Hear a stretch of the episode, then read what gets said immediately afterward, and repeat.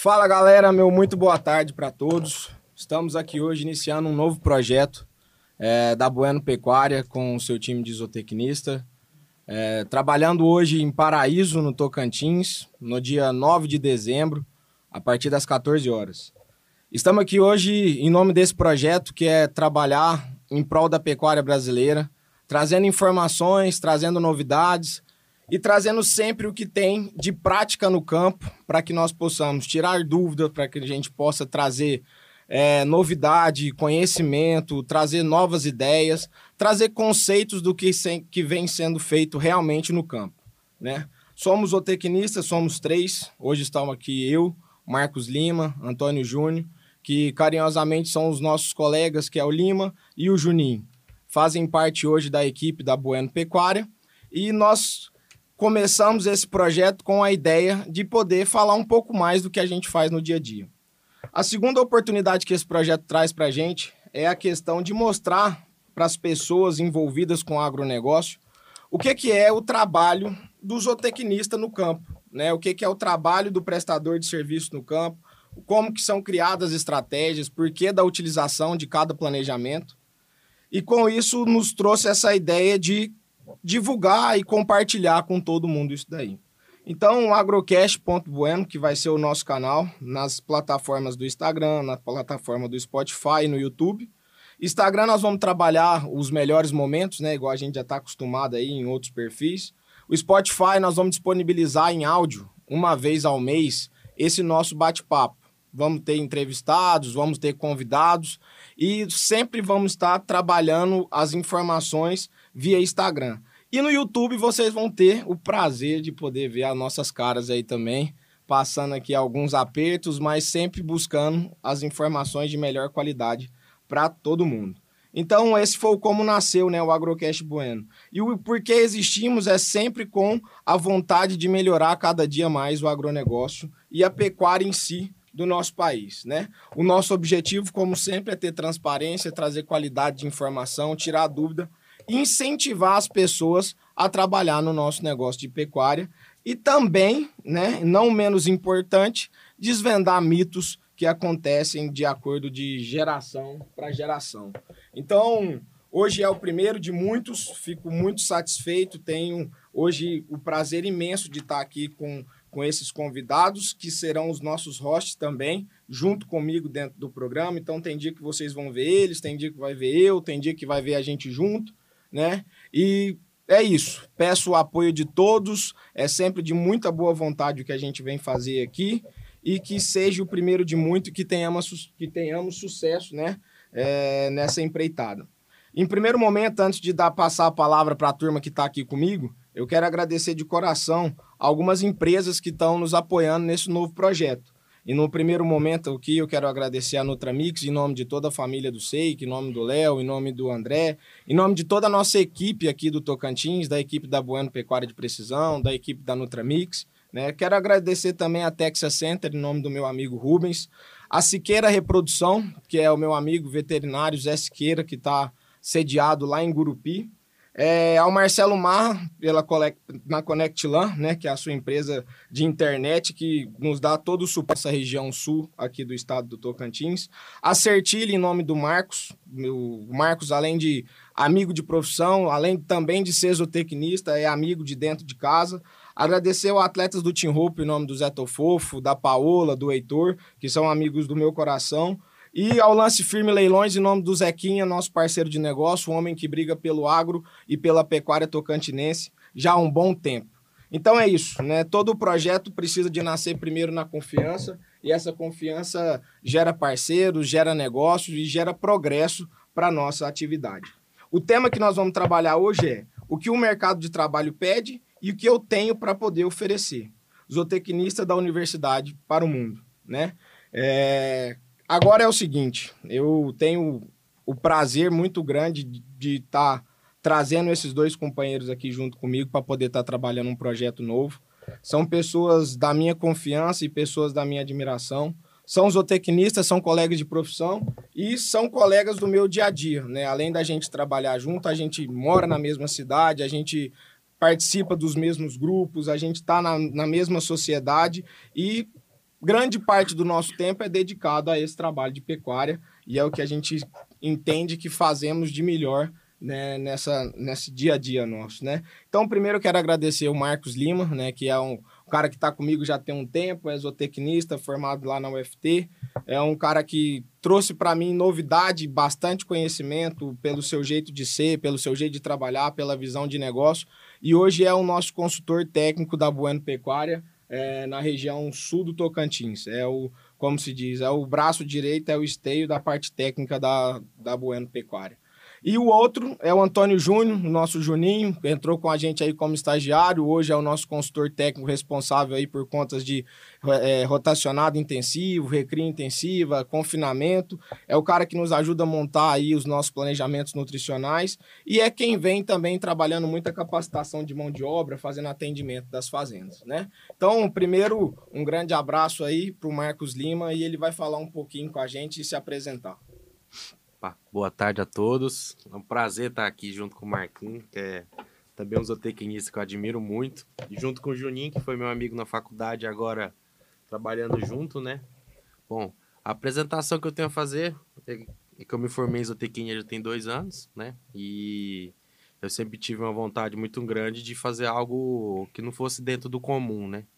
É, eu tive a oportunidade de poder entrar lá para me ser entrar na parte de pós-graduação, só que eu sempre tive um timbre comercial que falava mais alto, né? Falava mais forte. Eu sempre gostei muito de conhecer gente, conversar com gente, falar com gente todo o tempo, toda hora.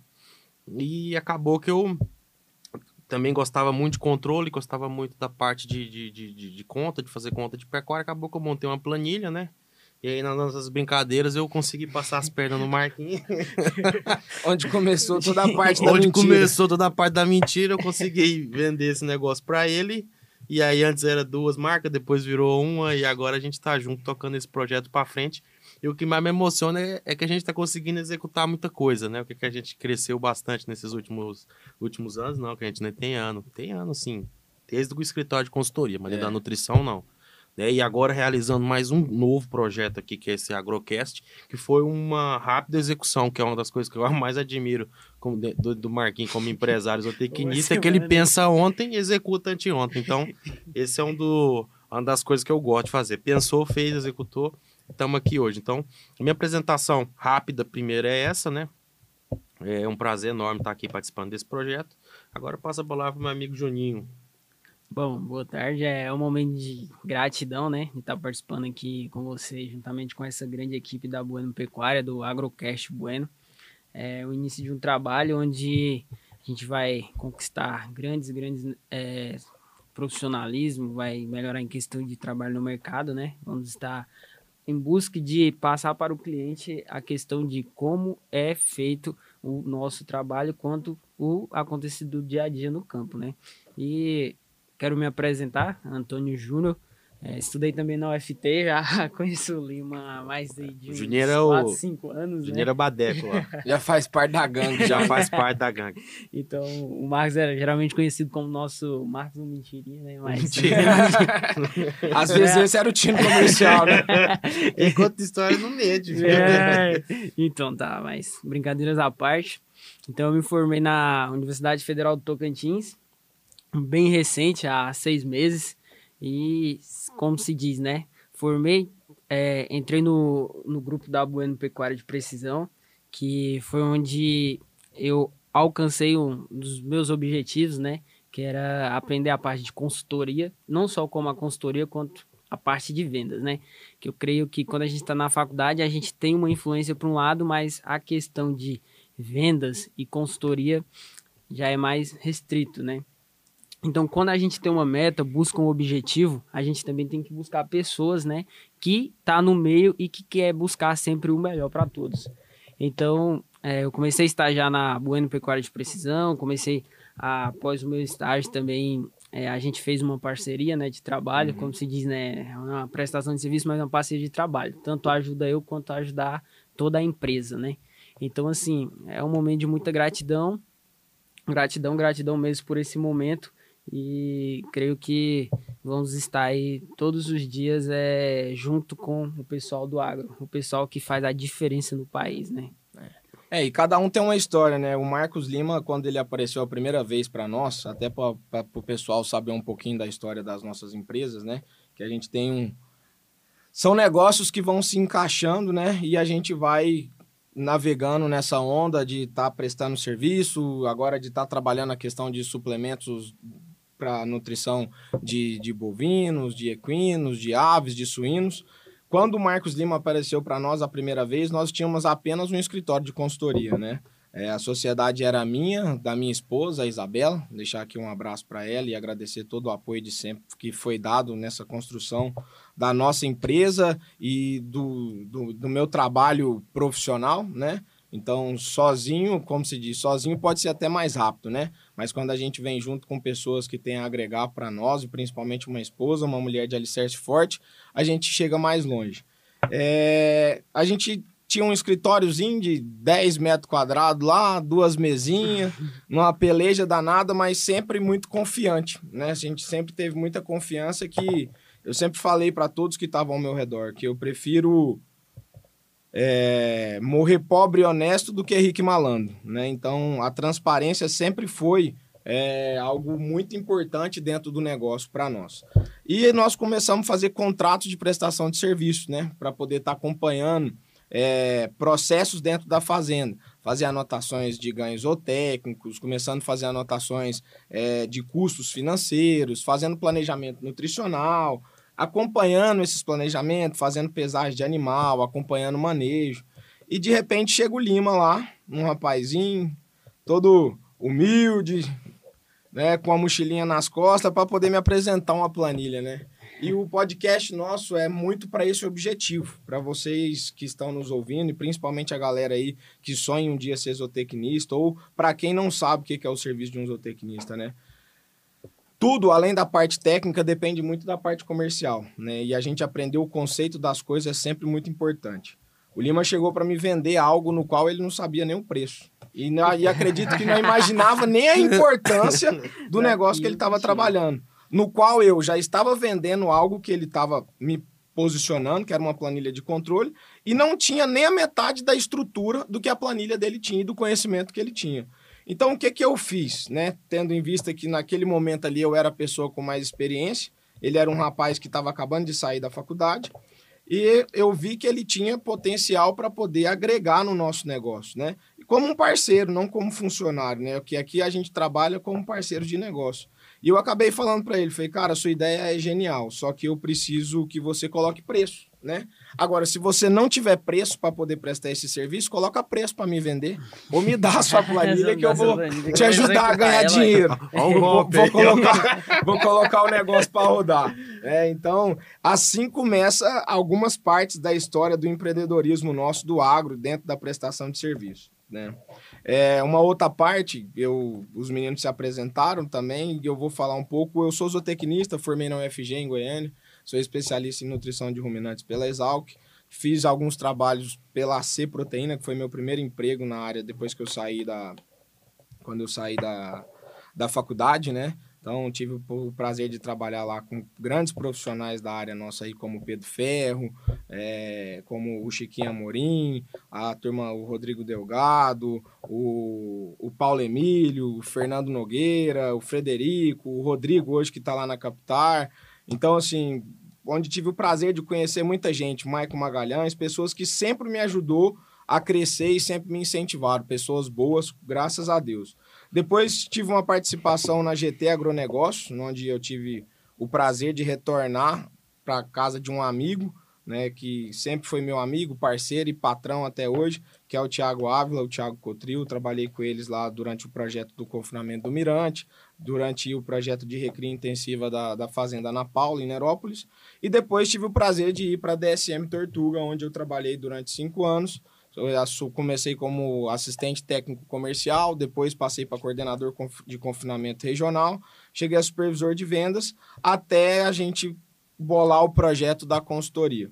Né? Então, e hoje nós estamos aqui iniciando mais um projeto a partir desse projeto da da Bueno Pecuária. E também com a Bueno Pecuária a gente tem um projeto junto com a Nutramix, que é o projeto que a gente trabalha a parte de suplementação. A Nutramix é uma empresa de, do Sul, né? Tem a sua sede em Chapecó.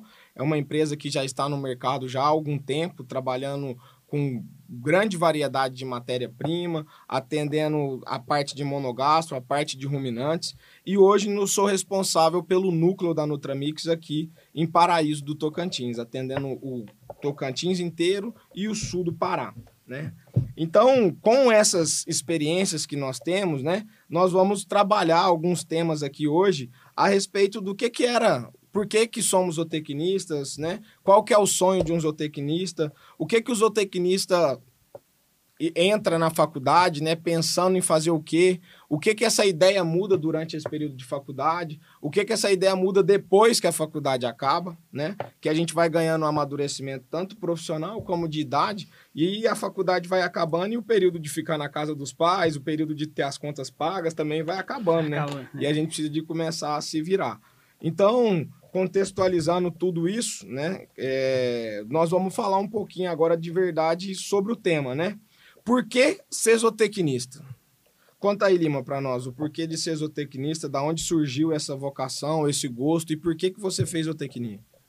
Ah, a, assim, a zootecnia em si entrou na, entrou na minha vida já quando eu já estava mais no ensino médio, né? Mas voltando assim ao passado, o gosto pelo campo, mais pela pecuária de corte, né? Ela começa lá nos primórdios. O meu avô, ele é, é, do campo, né? Minha família sempre foi do campo. Meu pai e minha mãe não. Já... Meu pai nasceu na cidade, meu avô também, por parte de pai, tinha fazenda. Só que eu sempre fui muito próximo do meu avô por parte de mãe. E, e meu avô por parte de mãe, ele tinha uma, tinha uma terrinha lá, né? Nada muito grande, algo que ele produzia, do qual sustentou os filhos também. E esse eu passava as férias de julho com meu avô e as férias de dezembro. Isso era na onde? Qual região? Não, o meu, o meu avô lá é, lá é, lá, do Maranhão, cidade de São João dos Patos. Ele tem, uma, ele tem é lá, lá ele reside até hoje. Né? Entendi. A base da minha família saiu de lá, meus tios saíram, foram estudar fora, todo mundo foi trabalhar fora e ficou só os dois lá. Hoje tá Entendi. meu avô e minha avó morando lá. E aí eu sempre fui, era tipo assim, as férias começava dia 29, dia 30 eu ia. Às vezes, dia 29 mesmo, eu ia pra lá. Ficava 15, 30 dias lá. E... Contava os dias pra chegar às férias. Contava os dias pra chegar às férias e quando eu tava lá, contava os dias pra não Foi acabar. lá que você lá aprendeu a, a, contar as patacas. Ah, é. E lá que eu aprendi a contar história também. meu avô é muito contador de história, muito engraçado. E meu avô me dava o gosto. Eu, e era um gosto, assim, que... Era uma paixão que eu tinha mesmo, sabe? E ainda é. Eu lembro que, às vezes, eu era novo, tal, tinha 5, 6 anos... E eu via um gado longe, cara. Eu ia a pé lá pra olhar, pra ficar vendo de perto, assim. Meu, tinha um prazer enorme em, em, em, ver. Tinha um tio meu lá, que era o tio Luiz, que é um cunhado do meu avô. Ele tinha uma fazenda maior, que tinha um pouco mais de gado. E a gente também ia pra lá, eu ficava vendo. E no dia que o tio Luiz ia fazer manejo, tirar leite, eu tava lá. Então, assim, o gosto pela pecuária surgiu nesse ponto, né? Eu sempre gostei de pecuária, minha vida toda, né? Foi pecuária. E assim, a, na vida a gente passa por vários gostos, né? É. Vários fases, né? Fases, várias fases. fases. Até jogar bola eu já joguei. Jogava de carne, né, Juninho? De carne. Não, de carne. Mas eu era magro no tempo. Eu era, eu era atleta, corria e tal. Tinha... Nem parece. Há três né? anos atrás, depois que a Bueno, né? É, a Bueno entrou na minha vida. Na sua vida, você mudou o score com Aí, aí, assim, tinha vários... Mas uma das coisas que nunca saiu da minha cabeça foi a pecuária. Nunca. Entendi. Nunca. Entendi.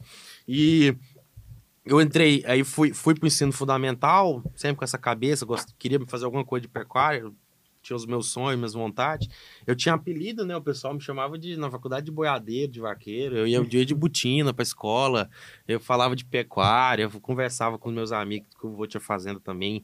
E eu participava de cavalgada lá em Araguaína, na cidade vizinha. Eu era do meio, sempre tive no meio.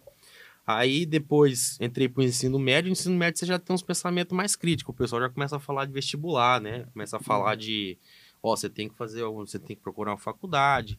E até então a zootecnia, ela nunca, até então assim, eu não conhecia a zootecnia. Os dois cursos mais falados que tinha de agrário eram agronomia e medicina veterinária. É. Era os dois. Essa nossa geração, essa nossa né? geração era, era, ainda era, isso daí. E assim, eu digo que assim, é, Deus escreve certo com, a linha, a linha torta. Eu tava. E dentro da faculdade, dentro do ensino médio, eu passei um primeiro ano muito ruim, cara, assim. Eu, não foi questão de estudo, eu sempre estudava, sempre gostei de estudar, mas eu não. É, eu meio que desfoquei, né? Acabou que no final do ano eu dei uma estudada mais rápido, passei e tal, fui pro segundo ano e falei, de agora pra frente eu vou focar em estudar, fazer minhas coisas certas. E aí eu, acabou que eu, minha mãe, querendo talvez que eu não fosse pra rua, comprou uma antena parabólica lá pra casa. E a antena parabólica passava cinco canal, que era os únicos canal que eu assistia. Leilão. Não, eu sei os nomes do canal. Leilão. Agrocanal, Terra, Terra Viva, Viva. Canal Rural, com o Canal Gaúcho. O Terra Viva era o canal com o Maurição, Maurício Tonhal, o pessoal da Estância Bahia, o Rodrigo Delgado, abraço, Rodrigo Delgado. É, Eles usam lá para transmissão. É, tinha um canal do Boi, que era um dos principais, e tinha algum outro canal lá, que era o Agromix, que era um canal lá do Mato Grosso do Sul. Eu só assistia isso. O dia todo assistia leilão. O dia todo, os leilão. O que que, o que que te despertava o interesse? O que que você via naquilo ali? Você, Cara- você já, você já começava a despertar o interesse pelo negócio? Você gravava preço? Ah. Você via o tipo do gado? Cara, o que que você via Eu vou te falar uma, co- uma coisa que eu tenho, que eu trouxe aqui pra Gurupi. Eu tenho uns cadernos mais ou menos dessa altura, só de conta de boi que eu fazia. E não era conta assim, pequena e tal.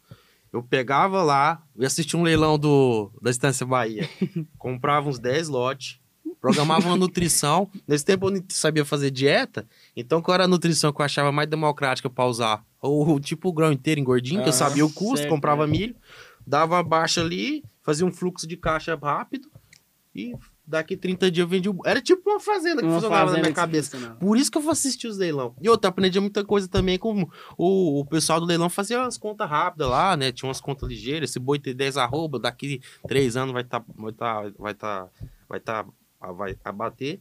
E, aí, e minha mãe também, assim, a, a- graças a Deus, Deus, deu, Deus deu condição, a gente, internet, computador em casa, eu lia muita coisa, eu gostava de assistir bastante vídeo no YouTube, nesse tempo tinha muito YouTube em relação à pecuária. Então, meu gosto pela pecuária, eu entrei na faculdade já sabendo algumas coisas de pecuária. Já tinha uma noção do que, que era um rotacionado, o que, que era um boi, o que, que era uma vaca, o que, que era o peso médio do gado, como é que era essa baliza. Hum, Óbvio que lá dentro foi onde aflorou tudo.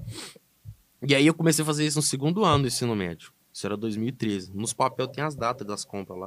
Eu, depois eu mostro. 2013. As compras que você fazia As na compras cabeça Na sua. cabeça. não- Que era entendi. seu, né? Ah, era negócios pra tipo mim. de fluxo de caixa de 70 milhões. 60 E eu tô negociando. Não, tô negociando. Sonhar, não- sonhar não paga imposto, não né? paga imposto e tá lá de graça, eu fazia, porque era o meu passatempo que eu tinha. O passatempo que eu tinha era isso. Aí no segundo ano, passei fazendo isso. Terceiro ano também gostei de fazer. Já aí tinha que decidir uma faculdade. Eu lembro que na escola da faculdade a gente colocava, tinha que colocar na camisa qual curso você queria fazer. Aham. E eu coloquei no tempo agronomia.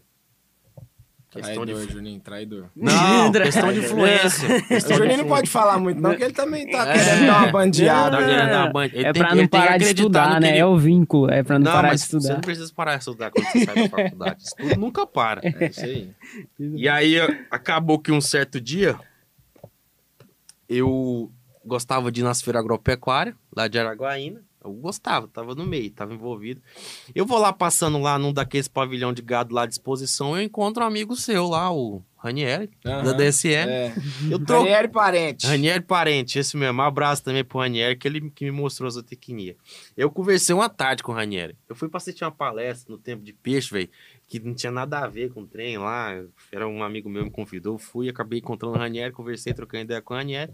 Aí o Ranieri falou, vamos lá, que eu te apresento a faculdade. Falei, vamos. E coincidiu do professor também de filosofia da faculdade, ele pediu pra gente apresentar um trabalho sobre os cursos que tem dentro da graduação. Certo. E num sorteio, um grupo que não era o meu, caiu a Aham. zootecnia. Aí eu falei pro pessoal, falei, ó, tem um cara que eu conheço lá dentro que eu acho que pode levar a gente lá pra apresentar. E eu fui lá. Eu fui junto com ele, ele me apresentou o curso de zootecnia, me apresentou a coordenação, me apresentou os setores, me apresentou o setor Nepral, que depois eu fiz, uma, Uhum. fiz parte por muito tempo. E, a, a, e aí foi quando eu despertei o gosto pela zootecnia. Eu falei, vou fazer isso aqui, cara. É isso aqui que eu quero fazer. Estudei, fiz. No tempo, a zootecnia, ela é. Ela, hoje não sei mais como é que tá, mas no tempo era um curso disputado em nota. Entendi. Entendi. Sim. Era um curso mais Tinha disputado. pouca vaga e muita gente. pouca muita vaga, gente. abria muita pouca vaga. Até depois que. Porque eu peguei o ano que teve o vestibular. Então era 40 vagas no ano. Então ficava é, 20, 20 pro vestibular, 20 pro, pro, pro Enem. Acabou que o vestibular eu não, não, não, não, deu pra fazer.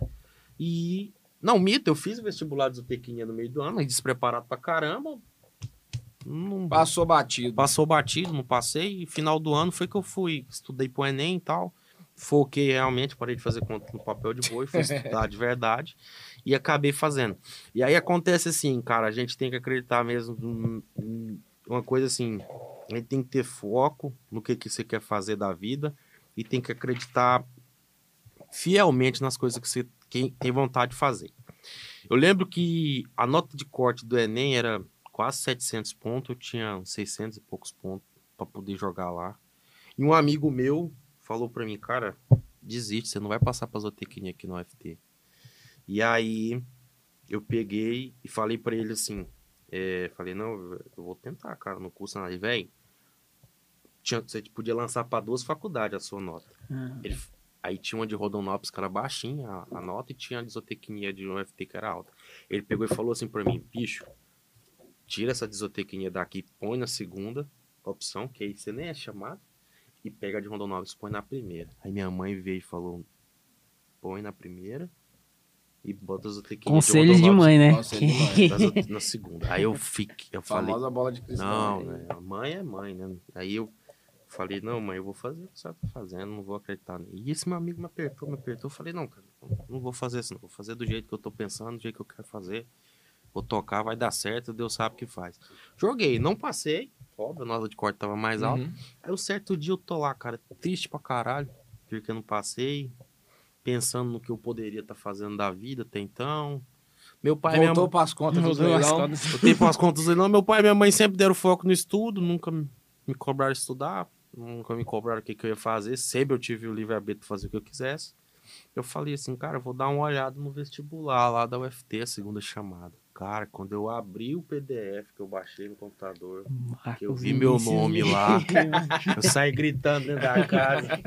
Minha mãe chorando, meu pai chorando. E, sim, foi uma emoção do caramba. Aí fui lá no outro dia já fazer a. a- E por sorte, eu, eu vi esse trem, velho. Eu vi esse trem, foi Deus que mandou fazer. Eu vi esse negócio e faltava um dia, dois dias pra fazer a matrícula. No outro dia eu fui lá, fiz a matrícula com meu pai, faltam alguns documentos daqui e dali. Ajeitou, deu tudo certo. E aí quando foi quando eu entrei pra faculdade, né? É, quando eu entrei lá pra faculdade, que aí. Não sei se você quer que eu conte agora pra Calma, calma, calma. Calma, Eu já calma, falei calma, demais calma, calma, calma. Vamos ouvir o Juninho também um pouco. Vamos né? ver a história do Júnior. Conta aí, Ah, Juninho. Vamos ver isso, se você também a- fazia conta de A, leilão. a minha história Tinha conta é, é corrente bem de 70 milhões de reais ou não? Eu era é de bruto nele. refletir, é, é de Com- refletir. O- comprava o Marcos fazenda. era bruto, compra fazenda, gado e tudo mais. Então é, é isso aí, né? É sonho. Todo mundo tem um sonho e a gente tem que, que garantir, né? A gente tem que ser maestro da nossa vida. Quando falo em maestro da nossa vida, cada crescimento tem um desafio. E então, assim, eu sou da região sudeste do Tocantins, né? Como se diz, uma, uma região. É, o Na beira da sistema Bahia. na beira da Bahia, próximo do Beira Goiás. da Bahia, criador Não é de nem calor. Goiás, nem E bode. Tocantins. E bode. Realmente, chuva muito pouca na nossa região. Mas, bom, cara, é, a gente tem que ter sonhos grandes, né? Isso A gente tem que sonhar. Sonhar não paga imposto, não tem dívida. Então, sonhar. E quando eu iniciei a, a minha vida mesmo, assim, em pensar em estudar, eu sempre, go sempre gostei de fazenda, né? Os meus pais, o meu pai tinha uma fazenda, o meu, os meus avós, todo mundo tinha uma fazenda, né? E todo final de semana era ali. Eu lembro que eu queria, né, ser jogador de futebol na época. Agora você imagina. O Juninho já tem mais de tipo, futebol. né? Jogador de futebol. Pelo menos futebol, físico tem, né? Eu não, eu não tenho, não. Já os Moreno, campos, que vai. diz que todo vínculo, né? Que diz que Moreno é bom de futebol. Eu falei, ah, então eu vou Só encarar faltava ser canhoto. né? É. Cara, E tem a canelinha Só- fina.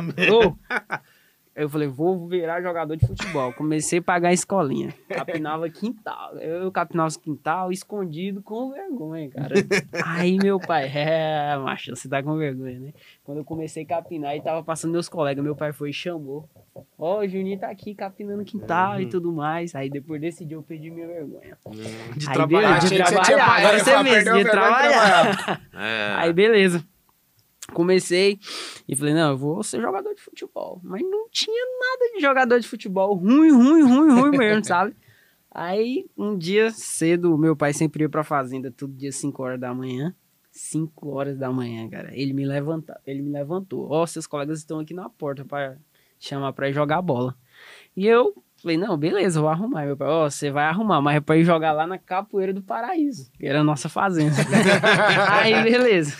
Fui, cheguei na fazenda e nessa época eu me envolvi com os colegas e a gente meio que conversava muito na sala de aula, sabe? Aí meu pai pegou e colocou pra limpar um, um talhão de cana, assim, ó, tinha uma roça de cana, colocou pra capinar, capinava, roçava. Aí aquele vínculo surgiu a partir daquele momento de necessidade, né? Ó, você tem que trabalhar e se você não estudar, você vai trabalhar na roça. Você escolhe ou estuda ou vai trabalhar na roça, né? Agora você imagina, ah, cara, o mais fácil é pegar uma caneta e escrever. Então eu escolhi. É mais leve, né? É mais leve, é melhor do que o enxada, que ah, leva calo na mão, né? é sem comparação.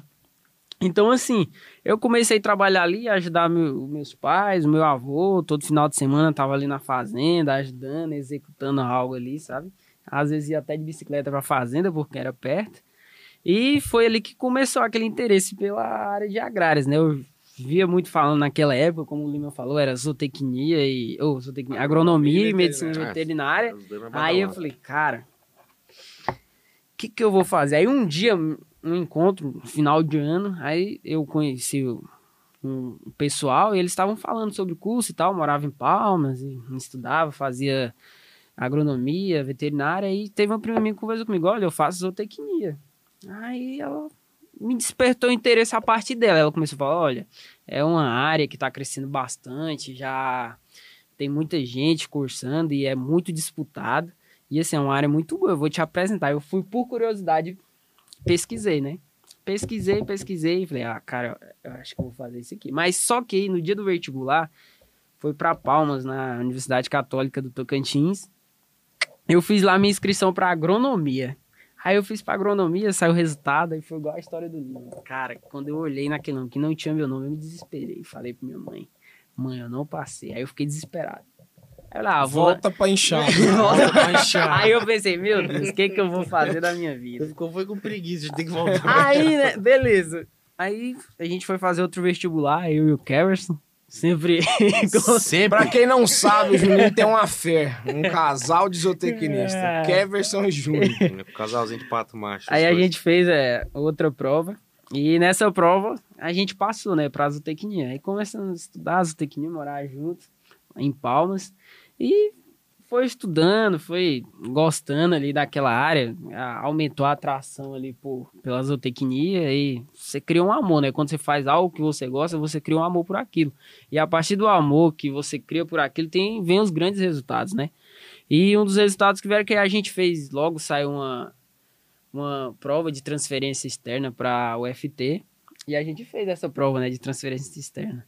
E acabou que surgiu a aprovação, a gente foi para o UFT e foi lá onde teve o, teve o, o maior desafio o e teve o prazer de conhecer meu grande Lá foi onde ele viu. Mas antes, antes de Foda tudo, mesmo. eu também, cara, a afinidade nossa é grande. tá filmando é... lá. Não tá esqueci. sacanagem aqui não. A gente esquece, vai conversando, esquece. É, eu também gostava de assistir leilão. Cara, eu assisti muito Terra Viva, né? Terra Viva. É, um Terra Viva. Tinha, Paulo, não, tinha bom, Terra Viva, tinha canal. E o. Aquele que tinha um boi. É, o canal. Tinha, canal, canal do Boi. Canal, canal do, boi. Tinha o canal do, Boi. Assistia muito leilão. Só que eu gostava de assistir só pra ver aqueles boi. Tinha aquele Nelore pintado, né? Uhum, falei, é caramba, que caramba. chique é aquilo, hein? Ah, aí, aí tá, aí lançava lá as parcelas em 30 vezes, em 30 vezes, aí eu fazia as contas. Falei, caramba, cara, esse cara vai comprar esse tanto de boi e vai conseguir pagar em tantas vezes. Aí eu falava, aí um dia, veja bem, um dia por curiosidade eu liguei, né? Eu liguei escondido no telefone de casa, falei que queria dar um lance, né? Ah. Veja bem, lá tinha 30, né? Eu pensei, rapaz, passava de 30 reais. Minha mesada mensal é 50 reais, né? Dá pra me pagar. Né? Dá pra me pagar. A ideia desse Só que é 30 vezes de mil e poucos reais. É, vai, entendeu? vai. Era Aí, um pouco diferente. olha, você tem que ter um cadastro e tudo mais. Aí eu falei, não, eu vou te passar meu cadastro. Aí eu passei meu nome, né? Passei meu nome, é CPF mais ou menos. Falei, não, sério, não, não tem como. Aham. Aí eu fui desliguei o telefone, mas eu fiquei com aquilo na cabeça, cara, onde eu vou comprar um, um, lote de boi daquele ali. Aí eu perguntei, questionei minha mãe e meu pai, e eles falaram, não, é 30 vezes de mil cento e poucos reais. Eu falei, ah, O sonho dos Consigo 50 não, reais não vai dar pra comprar boi, não. Nunca. Então, assim, é aí onde você, né, é, consegue, é, começa a ter aquela atração pelo mundo do agro, pela pecuária, acompanhar amigos ali no dia a dia. É você assistir um vídeo por curiosidade, e é sem comparação. Cada um tem o, o seu jeito de ver, de enxergar algo e, tem, e criar uma atração por aquilo, né? Então, assim, acho que a nossa atração pelo agro foi muito bom e está gerando grandes resultados. E eu acredito que assim, né, pra nós, da nossa região, né, eu sou de Goiânia, né, nasci em Goiânia, fui criado em Goiânia, estudei em Goiânia. Nós do- dessa região centro-oeste, a gente traz essa cultura ainda também muito familiar, né? Isso, o agro tá presente na nossa vida desde o começo, às vezes sem a gente nem perceber, né? Então a gente já vive isso, né? A gente tem o costume de ir pra fazenda, a gente tem o costume já de, de comer é, produtos produzidos na fazenda, que é, é uma galinha caipira, é uma horta que algum conhecido tem, é uma produção de queijo, que eu acho que isso estimula bastante, né? Traz muito também isso daí é, para essa que desperta curiosidade ou às vezes desperta o prazer e também muitas das vezes, igual o Lima falou aqui no começo, a gente ia para fazenda nas férias, né? Ou vai para fazenda no final de semana. Mano, Então acaba se semana. tornando os momentos de prazer, né? A gente acaba, às vezes inconscientemente, a gente começa a transformar esses momentos de prazer e vincular, né? Com, com esse gosto, né, pela fazenda. Porque eu lembro também, eu ia pra fazenda aos finais de semana ou nas férias. Então eu não queria ir embora dali nunca. Porque ali eu não precisava de estudar, ali eu não tinha cobrança nenhuma, igual tinha lá dentro de casa para poder estudar, fazer tarefa, essas coisas. Então você sempre acabava vinculando com algo positivo. Apesar dos meus pais não ter nenhuma ligação deles mesmos, né, com o agro, meu pai foi bancária, minha mãe trabalhou a parte de assistência social e meu pai realmente não gosta, porém a família sempre gostou, né? Minha avó tinha fazenda, meu avô também teve fazenda e a gente tinha algumas ligações. Eu tenho um tio que é agrônomo, mas trabalha em outra área, na área de paisagismo, mas é o, é mais próximo, né? E o restante é a turma da prática, né? Que é um pouquinho também do que a gente quer correlacionar das informações do podcast de hoje, né? Que é o que, que a prática trouxe para nós é, de visão da nossa profissão, né? E que, que foram o que, como se diz, né? É a questão da gente planejar algo e às vezes, eu não vou, não vou falar frustração, né? Mas é a realidade do nosso negócio. Eu mesmo me apaixonei pelo agro e sempre fui apaixonado. O meu canal foi o cavalo, né? Eu sempre gostei muito do cavalo, da parte de laçar, da parte de andar a cavalo, de correr a cavalo, de mexer com gado. Essa, esse foi o meu start para o negócio, que foi onde eu sempre ajudei meus tios, sempre ia para a fazenda, era para andar a cavalo. Eu gostava de andar a cavalo. É, e a minha e quando eu fui fazer zootecnia, no começo eu queria fazer medicina veterinária, porque eu também não tinha tanto conhecimento da área de zootecnia. Fiz um vestibular para medicina veterinária. Na época tinha duas fases, né? Você fazia a primeira fase, depois você ia para a segunda fase. Acabei não passando na segunda fase, era no meio do ano do terceiro ano. E aí depois eu fui fazer o vestibular do final do ano. Quando eu fui fazer o vestibular do final do ano, eu falei, ah, vou prestar alguns é, vestibular fora, né? Aí a UFLA era muito famosa, Viçosa era muito famosa. Ah, É, é, essas é, né? essas faculdades tinham já um, um renome muito grande. Falei, eu vou ver, né, o que, que é que tem nesses lugares. E aí, eu, um dia, eu entrei num site da, da, da de Viçosa, da Universidade de Viçosa. Mentira, agora eu não lembro se foi da UFLA ou se foi de Viçosa, mas não importa. O que a questão é, eu fui olhar qual vestibular eu faço. Aí eu peguei e fui olhar o de veterinária. Aí lá tinha as descrições do curso. Só que na hora que eu apertei para ver as descrições do curso, apareceu veterinária. Um cara segurando um cachorrinho em cima de um centro de cirurgia. Aí logo embaixo tinha a foto da zootecnia, que era um cara na frente de um coxo de boi de confinamento. é, essa que eu eu quero. Falei, tem algo errado aqui aqui. que não tá certo, né? Eu não, eu quero mexer com boi, não quero mexer com cachorro. E aí eu peguei e mudei de ideia e fui procurar o que era zootecnia. Quando eu fui ver, eu tinha várias pessoas que tinham relação com a família, ou que eram até pais de alguns amigos, que eram zootecnistas, né? E aí eu fui procurar entender melhor o que, que era o zootecnista, né? Que era o cara que mexia com a produção animal, que era o cara que fazia é, alimento, né, através de produção animal. E isso começou a me despertar muito interesse, né? principalmente nessa questão de ter essa visão de produzir alimento. E aí foi quando eu prestei vestibular para zootecnia é, na Universidade Federal de Goiás. Tive a sorte de passar em primeiro lugar lá na oh. Universidade Federal. Oh, e aí, parabéns. E aí depois eu me apaixonei cada dia mais com algumas frustrações, né? Porque no dia que me perguntaram, eu lembro até hoje, o professor Juliano Fernandes, famoso feijão, lá da Universidade Federal de Goiás, do CEBEC, do confinamento experimental. É, ele falou: Você está fazendo zootecnia por quê? Eu falei, ah, porque eu gosto de mexer com boi. Ele falou, você tá fudido. Eu falei, mas por quê? Ele falou, vai ter que mexer com gente também, campeão. Não é que não, não. tem esse negócio de mexer com boi, né? Aí depois ele perguntou para um outro, né? Falou, você tá fazendo zootecnia por quê? Eu acho que esse cara já era mais instruído do que eu. Falou, não, estou fazendo zootecnia porque eu quero ganhar dinheiro. Falou, não, agora... Oh, essa eu não tinha a resposta, mas eu acredito que essa é a melhor resposta de todos, né? Porque eu acredito que quando a gente escolhe o caminho profissional que a gente quer seguir, é, além da gente ter o prazer, com certeza quem faz as coisas com prazer vai fazer bem feito e tem uma chance grande de atingir o sucesso, né? E o segundo é a questão monetária, né? É ganhar dinheiro, ganhar né? Dinheiro. É ter sucesso é, econômico para poder construir futuro, realizações, né? E depois disso eu fiquei muito pensativo. E aí foi quando eu comecei a ter visões diferentes a respeito do curso, né? E daí eu queria que vocês também compartilhassem essa ideia de vocês aí. Como é que era o seu, a sua visão sobre as zootecnia antes de fazer é, o vestibular?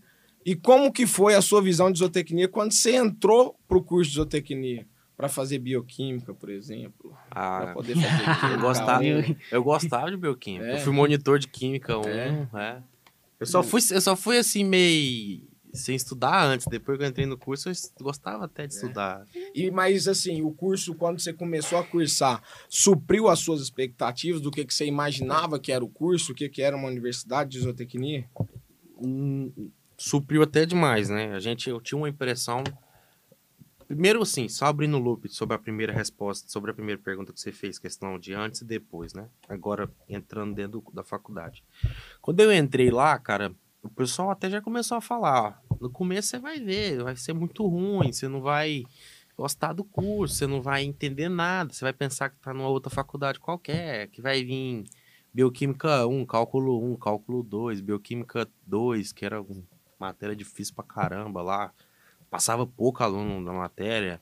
Vai vir umas matérias assim muito ruins. E, e, e, e, eu já, previamente, quando eu via Bioquímica 1, eu conseguia linkar, cara, com pecuária. Então, não, isso tem lógica, é óbvio que tem que estudar isso aqui pra você entender por que que, o que, que é a glicose, por que, que a glicose uhum. serve, né? Por que, que é, o que, que é um, um FDA, o que, que é um FDN. Uhum. Então, tinha, você tinha que saber disso aí. E cálculo 1 e cálculo 2 também. Eu já achava que tinha que saber a parte da música. Foi, foi bom. Foi o primeiro muito, dia né? Não, caralho de bioquímica aí. Não, mas, eu, mas é, era importante você entender a ciência, a biologia. Até porque você conseguia linkar no campo. Claro.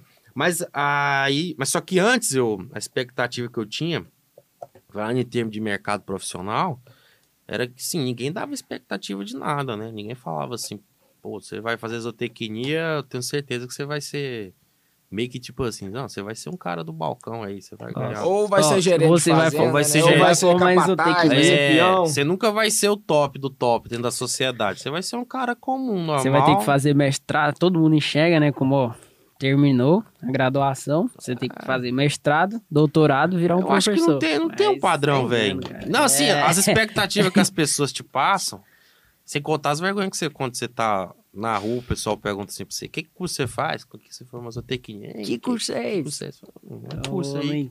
É igual os outros, um profissional que pode dar muito dinheiro ou pode dar pouco dinheiro, depende da pessoa. Mas a expectativa que eu tinha anterior, que o pessoal me passava, era isso. E quando eu entrei dentro da faculdade, eu comecei a estudar, comecei a ver, eu vi que era um mercado amplo demais, sabe? E que tinha uma porra, um leque assim muito grande comercial que você podia entrar. Então, e, e eu era curioso, ia pesquisar as pessoas assim, então você ia lá e via uns caras igual os caras que tiveram essa da Aham. zootecnia que eu conheço, você também conhece, você vê que aqueles caras tinham, falando de dinheiro mesmo assim, tinham Uhum. super salários, velho, maior que médico. Aí quando você vem e topa num cara, por exemplo, que é representante aqui, que fatura, sei lá, 100, 150, 200 mil por mês. Você vê que Não tem nada a ver uma coisa com a outra. Todo mundo só depende da pessoa pra querer fazer. E quando você topa também, pessoas empresárias da Mas você área. conseguiu ver isso ainda na época da faculdade? Eu consegui ver isso ainda dentro da época da faculdade. Eu tive eu tive um acesso quando eu entrei no curso, no primeiro período foi bem nulo assim, sabe? Não tive muito muita abertura, muita saída, mas as pessoas sempre falavam pra mim que eu tinha que procurar alguns setores para andar e que eu tinha que andar em todos os setores. Eu falei, eu não gosto de, de re- respeito ao pessoal da apicultura, da avicultura, mas eu não gosto de avicultura, não gosto de apicultura, eu gosto de pecuária Oi, de corte, né? De leite. E aí o pessoal falava, você tem que rodar tudo. Eu falei, não, vou procurar um certo. E tinha um setor lá que era bem fechadinho, sabe? Assim, um pouco mais longe que os outros, a turma não ia muito lá. Que era o setor que eu entrei no, no segundo período da faculdade, no final do primeiro, que era o Nepral. Né, o, junto com o professor Emerson lá, o núcleo de estudo de produção de ruminantes na Amazônia Legal. Nesse tempo tinha um, um- uma pessoa que é meu amigo particular, o Joaquim, que estava lá dentro, né? O Joaquim foi um grande líder, me ensinou muito de pecuária, junto com o professor Hermes. E o professor Hermes, ele já tinha até umas visões diferentes em relação à zootecnia do que o, o, o resto. Você já tinha ouvido. já. É, do que eu já tinha ouvido, até então, do que eu já tinha escutado, né? Porque o pessoal, todo mundo queria correr um fazer uma prova de concurso para virar Pra professor. virar professor. Óbvio, respeito, e é importante ter os Claro, professores, Com mas também, assim, tem outros caminhos para ganhar dinheiro, além Hum, de ser esses, né? certo. Então, aí ele já tinha uma visão, né? Já fala, já, já... E aí você vai começando a conhecer os nomes das pessoas, então você vê, o turma que montou uma em- empresa grande de consultoria são basotecnistas, que fatura muito dinheiro. Turma que montou empresa de nutrição, tem muita empresa de nutrição que é montada por nutricionistas, que, por zootecnistas, né? Que tem muito dinheiro. Então, a minha visão anterior era essa. Que o Entendi. pessoal me passava é que é meio limitado. Depois que você entra, cara, aí... Então, na verdade, você teve só superações. Você É, né? teve só É. expectativa. A sua expectativa ela foi superada, né? Ah, Foi, foi superada, melhor do que você imaginava. superada, Isso é bom, su- né? É bom demais.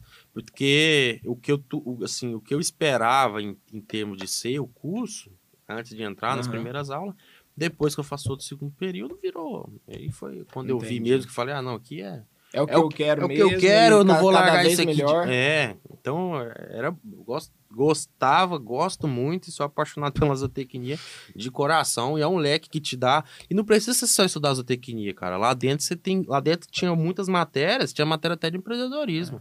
Só bastava o aluno querer fazer. Né? E também eu tirava da cabeça aquele trem de, de, né, de pensar que isso era só mexer com bicho. O que mais você mexe é com gente. Então, é lá dentro. eu Isso é importante. Isso é Ah, a importante. visão de início, né, que você tem de uma faculdade. né, conheci o Lima também no, no mesmo setor, né? Uhum. Somos de uma, uma identidade quase igual. É, também do participei do grupo Nepral lá, a gente é, tinha uma visão é, diferente, né, ali daquele ambiente ali facultativo. E a nossa visão foi aquela que quando a gente chegou e conversou com o Marcos, né? Ah, a gente tem vontade de montar uma empresa de consultoria, mas e aí, você vai vender o quê? É. Entendeu?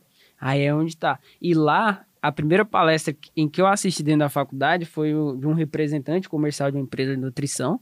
Aí ele chegou, falando, era até da DSM Tortuga. In- Inclusive era o, o Ranieri, era o Ranieri. É, o Ranieri era assistente Isso, o Ranieri geralmente estava ali convivendo ali com a gente, né? E eu lembro que eu perguntei pra ele, falei, cara, quanto que você recebe pra... Na, na época foi até uma pergunta bem simples. Trabalhar vendendo nutrição aí no dia a dia, quanto que você recebe? Ele falou, rapaz, cara, depende da quantidade que eu vender.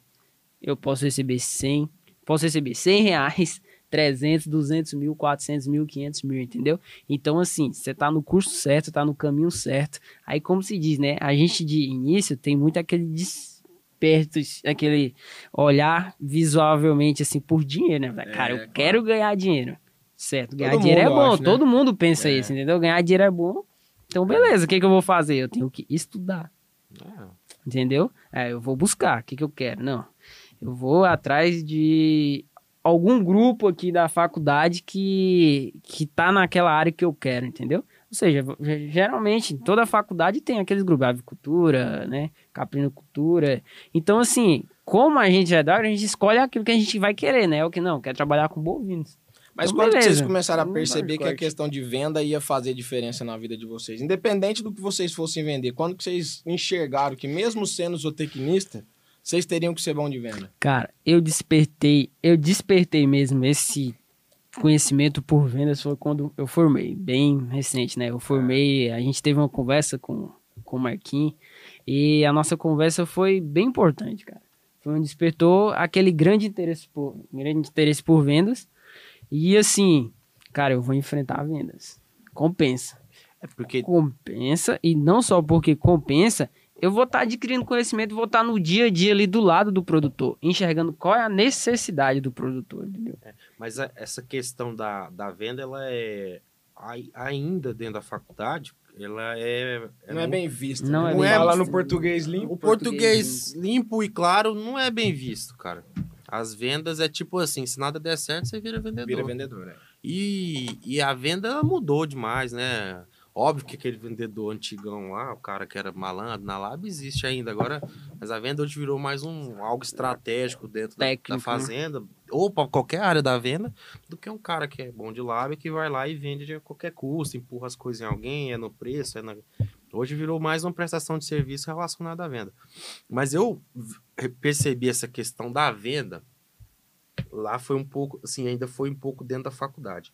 Você lembra que. Bem... Não. Mentira. Tira. Chegou Não, lá no escritório. tá- é. Chegou lá no Como é escritório, morrendo de medo de ser chamado de vendedor. Não, era, nada a ver, era um zootecnista consultivo, que planejava tudo em planilhas, fazia de uma planilha um software, É. e aí depois teve que ver que tinha que vender. Não, mas eu fui pra vender. Tudo bem. mas, não sabia, o- mas não sabia nem Se o eu não preço. fosse pra vender, eu ia ficar, ó, ah, me contrata aí. Eu Foi falei, pra eu vender fui e pra não sabia vender. nem o preço. Fui pra vender, eu fui pra vender. Não, não sabia o preço porque não tava preparado pra vender, mas o que eu fui pra vender, fui pra vender. Mas assim, voltando ainda sobre o que, que eu conversei, a gente conversa lá com o Juninho, pra você ver que a faculdade não é só relacionada a a zootecnia em si, pegar no pesado, no dieta, etc, pastagem. Você lembra que lá no setor nós organizava quadrinho para organizar a equipe. Então era Isso, gente. isso. E tinha, Era set- e tinha que organizar os setores, lá, era RH, meritocracia. Tinha, me- E é tinha que montar plano para poder subir os caras de Isso é cargo. legal, hein? Isso Pra ver quem ia ser bolsista, Quem quem ia sair da bolsa, quem ia quem ia ter bolsa, uma bolsa de 400, quem ia ter uma bolsa de 300. Hum. E, e era, era tipo assim, então mexer com gente, a gente aprende dentro da faculdade, tem as oportunidades, é só você fazer. É. Agora, essa questão da venda, eu, eu tinha antes também uma, tinha uma trava violenta com o negócio de venda, eu não gostava desse trem da venda. Então, assim, O termo vendedor incomoda, né? cara, o termo ser chamado de vendedor incomoda demais. Até Incomoda começar a ganhar dinheiro. Até começar. Depois que começa a ganhar Mas- dinheiro, ninguém tem mais depois que vergonha você faz de a de vendedor. Depois que você faz Todo a primeira ser venda aí, todo mundo quer ser vendedor. É. Eu sou vendedor. É, é isso aí. É, mas, é- mas é a forma que a venda É é, a forma que a explicada. venda é porque ninguém fala que venda tem relação comercial, tem uma amizade por trás, tem a questão de você suprir uma demanda. É. Que existe uma técnica para ser vendedor. né? É, e que venda é você ser técnica. um, um profissional de alta performance, você tá sendo um, um vendedor de Um excelência, né? vendedor, é Em que você não tem o produto para vender, você É. tá vendendo o seu serviço, você tá vendendo você, né? O, Juninho falou aí, né? Quando eles chegaram lá para fazer estágio com a gente, ele e o Keverson, que é, o- que é um outro zootecnista, amigo nosso, trabalha com a gente também. É, falei, o que, que vocês querem ser? Vocês, tão, vocês vieram aqui para quê? Não, a gente quer ser consultor. Falei, beleza. Vocês têm o que para vender? Ah, mas vender? Falei, Vender, chefe.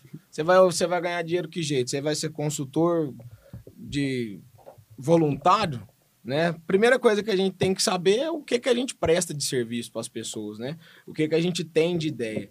É, e cada um enxerga de uma maneira, mas o que eu sempre vi, né, nesses 10 anos aí que a gente vem seguindo trabalhando, é que o Lima me falou algo novo hoje que eu tá fazendo eu refletir, né? Que na faculdade tinha realmente, né, o setor que você podia estudar um empreendedorismo, tinha os projetos nos quais você podia trabalhar, que você já começava a prestar serviço dentro da própria faculdade. Sim. E às vezes falta muito da galera também correr atrás e procurar, né? Então quem Justamente. procura com certeza vai sair na frente. Mas mesmo ouvindo o Lima falar que tinha, eu ainda acredito que isso é muito pouco discutido dentro das faculdades, É né? demais. É, o foco principal de um curso que ele tem um, um, vigor técnico muito forte, igual a zootecnia, que trabalha muito forte a questão de nutrição. Você tem que saber muito bem questão de metabolismo, questão de fisiologia animal, fisiologia vegetal, é, todas essas questões é, de crescimento biológico, né? Tanto de curva de crescimento de animal, de ganho de peso, né? Questão de, da parte de reprodução, é, questão da parte de adubação. É um curso muito voltado para para técnica, né? Para você aprender aquele conceito. Agora, o que, que adianta eu saber aquele conceito e não saber repassar aquilo ali? Aí, de repente, o repassar começa a se tornar o quê? Não, você tem que fazer um mestrado, fazer um doutorado, para você poder seguir essa carreira acadêmica aqui, para você poder ser professor. Né? Eu acredito, o Juninho deu exemplo, sei da história do Lime, sei que também já passou por essa, por essa pressão de ter que ser um professor ou de dar continuidade nessa vida acadêmica, né? Então, eu vejo uma falha muito grande ainda na questão nossa do agronegócio, e principalmente nós, como zootecnista, de aprender né, a, a, colocar preço no que a gente faz. Né? Porque o médico é fácil, o cara formou em medicina, ele sabe o preço do plantão, ele sabe o preço de uma consulta, ele sabe quanto que custa para ele poder fazer um atendimento via uma Unimed ou via algum outro plano de saúde. Né? Agora, e você como zootecnista? Né? Quem que, aonde que você aprende a cobrar pelo seu serviço? Aonde você aprende a colocar preço no seu trabalho. Ah, tem o conselho que coloca o teto dos, dos, dos valores é. que tem que ser trabalhado.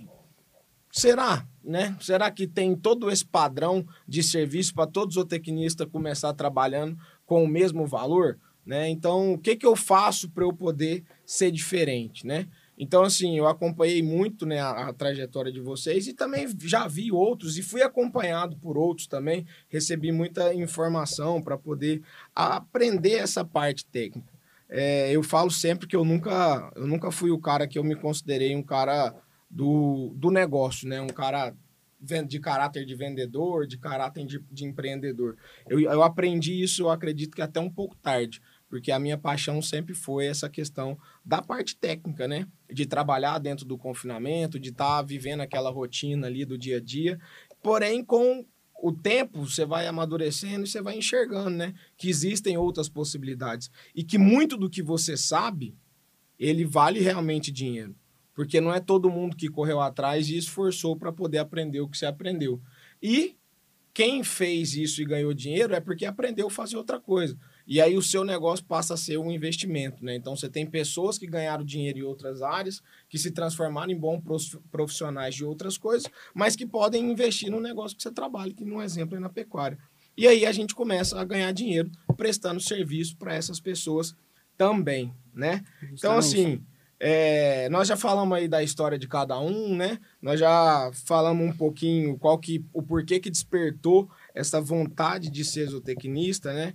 Qual que era o nosso pensamento antes de entrar no curso de zootecnista, como foi durante o nosso curso de zootecnia, e estamos começando a falar um pouco da questão do mercado de trabalho. E aí eu queria que vocês falassem um pouquinho, né? O Lima contou aqui, a gente brincando, que ele foi lá vender para mim, e aí eu queria saber como que foi, depois que vocês saíram da faculdade, é, como que foi essa sensação de encarar o mercado de trabalho de verdade e o que que vocês acreditam que fizeram que vocês tivessem uma oportunidade de estar tá trabalhando logo saindo da faculdade? Bem, é, todo mercado, né? Ele seleciona um profissional pela, pela sua competência, né? Uhum. Proativo, sugere sugestões, uma pessoa que, né, que enxerga o mercado e fala, não, eu estou aqui para contribuir com algo. Então, a primeira conversa que eu tive com o Marquinhos foi um desafio, na verdade, que ele que ele fez pra gente, pro Keverson. Você fica falando bem do, bem do Marquinhos, mas você não fala que eu fui eu que te oh, peguei calma, lá. Não, de você eu não posso ciúme, esquecer, ciúme, amigo. Tá catando calanga até hoje. Foi eu que te tirei. te tirei de lá, ó. Não, que isso. Foi, foi oportunidade, né? Ah, tá, eu sou grato por você, meu amigo. Que não, isso. Tranquilo, você merece. Só pra você não esquecer. Só né? pra não esquecer. Olha isso, então, assim. Um aqui. É, foi você, né? é, então. O, o maior desafio do Marquinhos foi, cara, vocês, um de vocês dois tem que decidir isso, vocês vão cuidar de um confinamento. Eu falei, ah, esse cara é doido. Como é que ele manda a gente cuidar de um confinamento aí? Sendo que a gente não tem nenhum um conhecimento assim, prático, tá lá no dia a dia e você vai supervisionar. Você que vai tomar. Só te interrompendo aqui, o Marquinhos tem essa particularidade. Ele pensa que você sabe das coisas, ele joga os treinos na sua Ele- mão e ó, se, vira. Se vira, ah, mas campeão. não sei, se vira. Amanhã Se você vira, tra... campeão. Foi assim que fizeram comigo. Ele fala assim: se vira campeão. Ele fala, "Se Vai vira lá, campeão. Vai lá, campeão. Cê é doido." tchau. Aí, aí teve troca de olhares nas costas, assim. pelo menos. É, fala igual o Rodrigo, dá um, dá um espiga e um tapa do pedal e corre. Aí teve troca de olhares, né? Teve troca de olhares, aí um falou assim, rapaz, eu não vou, não, você vai. Aí eu falei, rapaz, é uma grande oportunidade pra mim. Aí no primeiro, no... Aí beleza, combinei, não, vou, vou, certinho, vou. Aí eu fui, ainda tava no estágio. Aí eu fui com o Marcelo Marra. aí, né, como que se diz, né, o nosso psicólogo da juventude, né, o Marcelo. Marcelo tem muito a ensinar pros jovens. Marcelito Marracito. Então, assim, o Marcelo ele me deu vários conselhos, sabe? Olha, pega esse, esse que o Marquinhos passou pra você, é, agarra e vai fazer parte do seu futuro, entendeu? Então, agarra aí e vai dar certo. Eu falei, cara, eu vou. Fui. Encarei esse desafio. Foi desafiador? Foi, foi ótimo. Mas assim, é, vai aparecendo coisas e você vai vendo assim que, cara, eu tenho que encarar que eu sei que eu vou colher frutos, entendeu? Na verdade, assim, a gente que é recém-formado, a gente tem que plantar primeiro.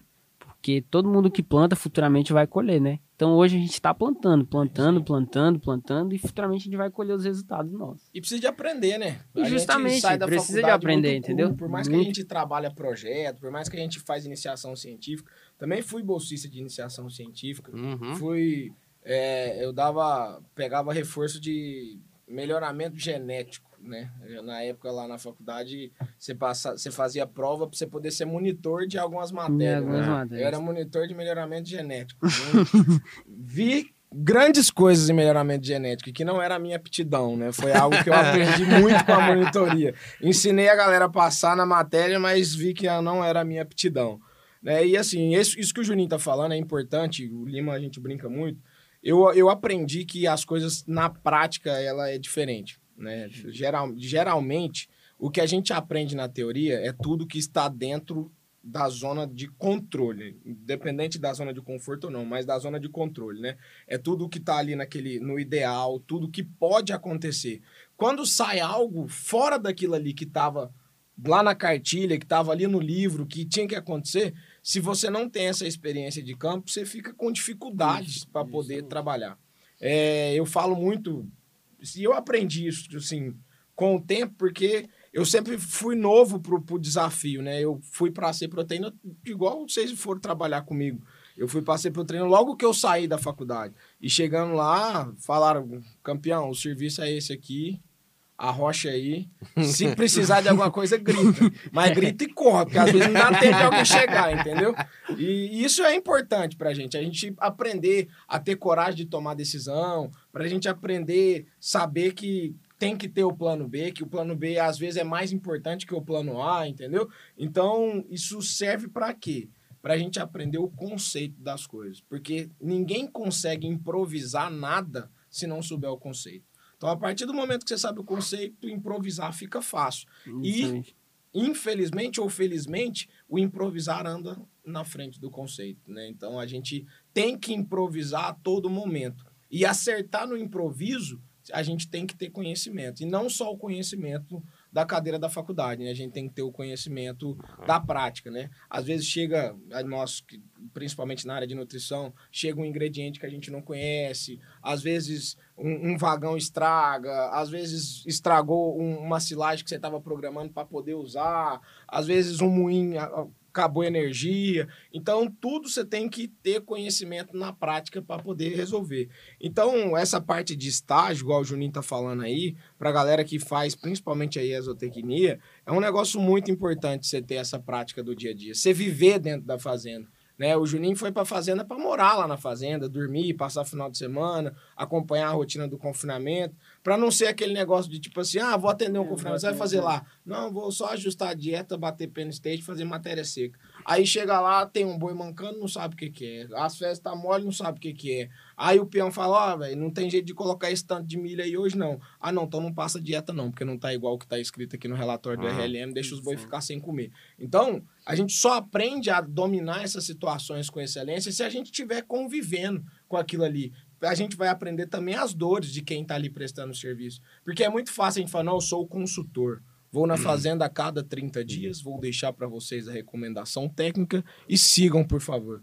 Né? Não é assim que as coisas funcionam. Então, você sabe que se você mandar o cara fazer certas coisas, o cara tem a dificuldade, né? Às vezes não tem um maquinário que precisa, às vezes o trator não é do tamanho que precisava ser, às vezes a quantidade que está disponível de mão de obra também não é. E você tem que começar a pôr a cabeça para funcionar, para poder levar a solução para o negócio que você está tocando, né? Então, prestar serviço é isso, né? É, é, levar a solução, independente do ramo que você está, né? Mas Sim. dentro da zootecnia, é de extrema importância você ter essa prática do campo. Por isso que a gente está trabalhando esse projeto novo com a ideia de trazer muito desses exemplos práticos. Claro que a gente tem a intenção de receber professores, de receber parceiros nossos, que também são extremamente importantes, porque é quem conduz pesquisa, é quem traz novos conhecimentos, é quem atualiza essas capacitações, isso é importante. Só que tudo isso tem que estar tá inserido dentro da prática. E isso daí são as coisas que a gente quer trazer, sempre discutindo aqui dentro do nosso negócio. E assim, é, todo mundo tem um sonho, né? E ser zootecnista, às vezes, é o primeiro sonho que a gente realiza depois que a gente forma. Depois, a gente tem o nosso primeiro emprego. E depois do primeiro emprego, o que é o sonho do zootecnista? Cara, é, assim, não, não, não, como é que eu posso dizer? O ser humano ele é feito mesmo de sonhos, né? É um primeiro, um segundo, um terceiro, um quarto. Sonhos, né? Depois que você ganha o primeiro emprego, cara, meu sonho é fazer alguma coisa útil pro mundo. Pro Brasil, pro meu país, para alguém. Então, eu tenho um, assim, o sonho meu hoje como profissional é fazer alguma coisa útil pro mundo. É poder construir algo de valor, é poder atender mais de uma pessoa, é poder atender várias pessoas, é poder fazer algo que realmente fique aí para a história, que seja útil de verdade para alguém, né? Que alguém use depois. Entendi. Bem, hoje o, o meu sonho profissional é mostrar para o mundo a zootecnia faz toda a diferença, entendeu? E não só relacionado com a zootecnia e contribuir para alimentar o mundo e a gente, o nosso engajamento na sociedade é muito grande, entendeu? A gente faz toda uma diferença no sistema de produção. Então, o mundo hoje depende é, de todos nós zootecnistas para alimentar. Então, quando pensamos em alimentar o mundo, a gente está ajudando uma sociedade em si, em contribuir com a sociedade. Então, assim, o, o sucesso, para alcançar o sucesso, faz parte de, de um dos nossos sonhos, né? Que é uhum. é ser, ah, eu quero ser aquele cara que seja conhecido por todo mundo, mas que faça a diferença e que contribui e ajuda. Sempre essa é a nossa visão, né? De estar tá ajudando as pessoas, principalmente pessoas carentes, e que é uma forma de, de ajudar e de produzir, né, com eficiência. Né? Eu vou produzir com eficiência que vai contribuir para todos do meio. É, nós somos, a gente, nós temos uma missão muito importante, né? Nós trabalhamos com produção animal, né? Ser zootecnista é trabalhar com a produção animal, independente da do ramo que você tá, se é na parte de reprodução, se é na parte de nutrição, se é na parte de laboratório, de desenvolvimento de produto, na parte industrial, né, na parte de, de inovação também, de tecnologia, na parte de construção de novos maquinários, né? Tudo, tudo isso faz parte. Hoje tem aí né, as agrotech, que são as startups que trabalham principalmente questão de controle, né? Trabalha desenvolvimento de é, de aplicativo. Então, tudo isso faz parte do agro, né? E a nossa missão realmente é de extrema importância, é produzir alimento. Como zootecnista, eu sempre, depois que eu conheci melhor a, a zootecnia e o meu trabalho em si, eu vi de, o quanto é importante né, uma, uma fazenda, né? Quanto é importante uma atividade de uma fazenda. É produção de alimento, né? A gente produz alimento através de recurso natural. Né? Então, é aprender a respeitar cada dia mais também o ambiente, é, é aprender a respeitar cada dia mais a natureza, é aprender a ser cada dia mais grato né? pelo que a gente tem de, de de abundância, principalmente num país como o nosso, principalmente numa região igual a que a gente vive, que é um país de áreas extensas, é um país onde nós temos relevo que é, proporciona para nós praticar tanto atividade de pecuária quanto de agricultura, é, agradecer pelo clima que a gente tem, né, pela adaptação que os animais de alta performance têm aqui dentro do nosso país. E sempre ter em mente que o ambiente econômico, o ambiente social e o ambiente político sempre vai fazer parte do nosso negócio. E que a gente tem que ter é, a consciência de trabalhar respeitando todos os quesitos, que, que, que, é nos dados, né? É, independente se for por lei, independente se for por consciência própria, né? De estar tá trabalhando cada vez mais sustentável.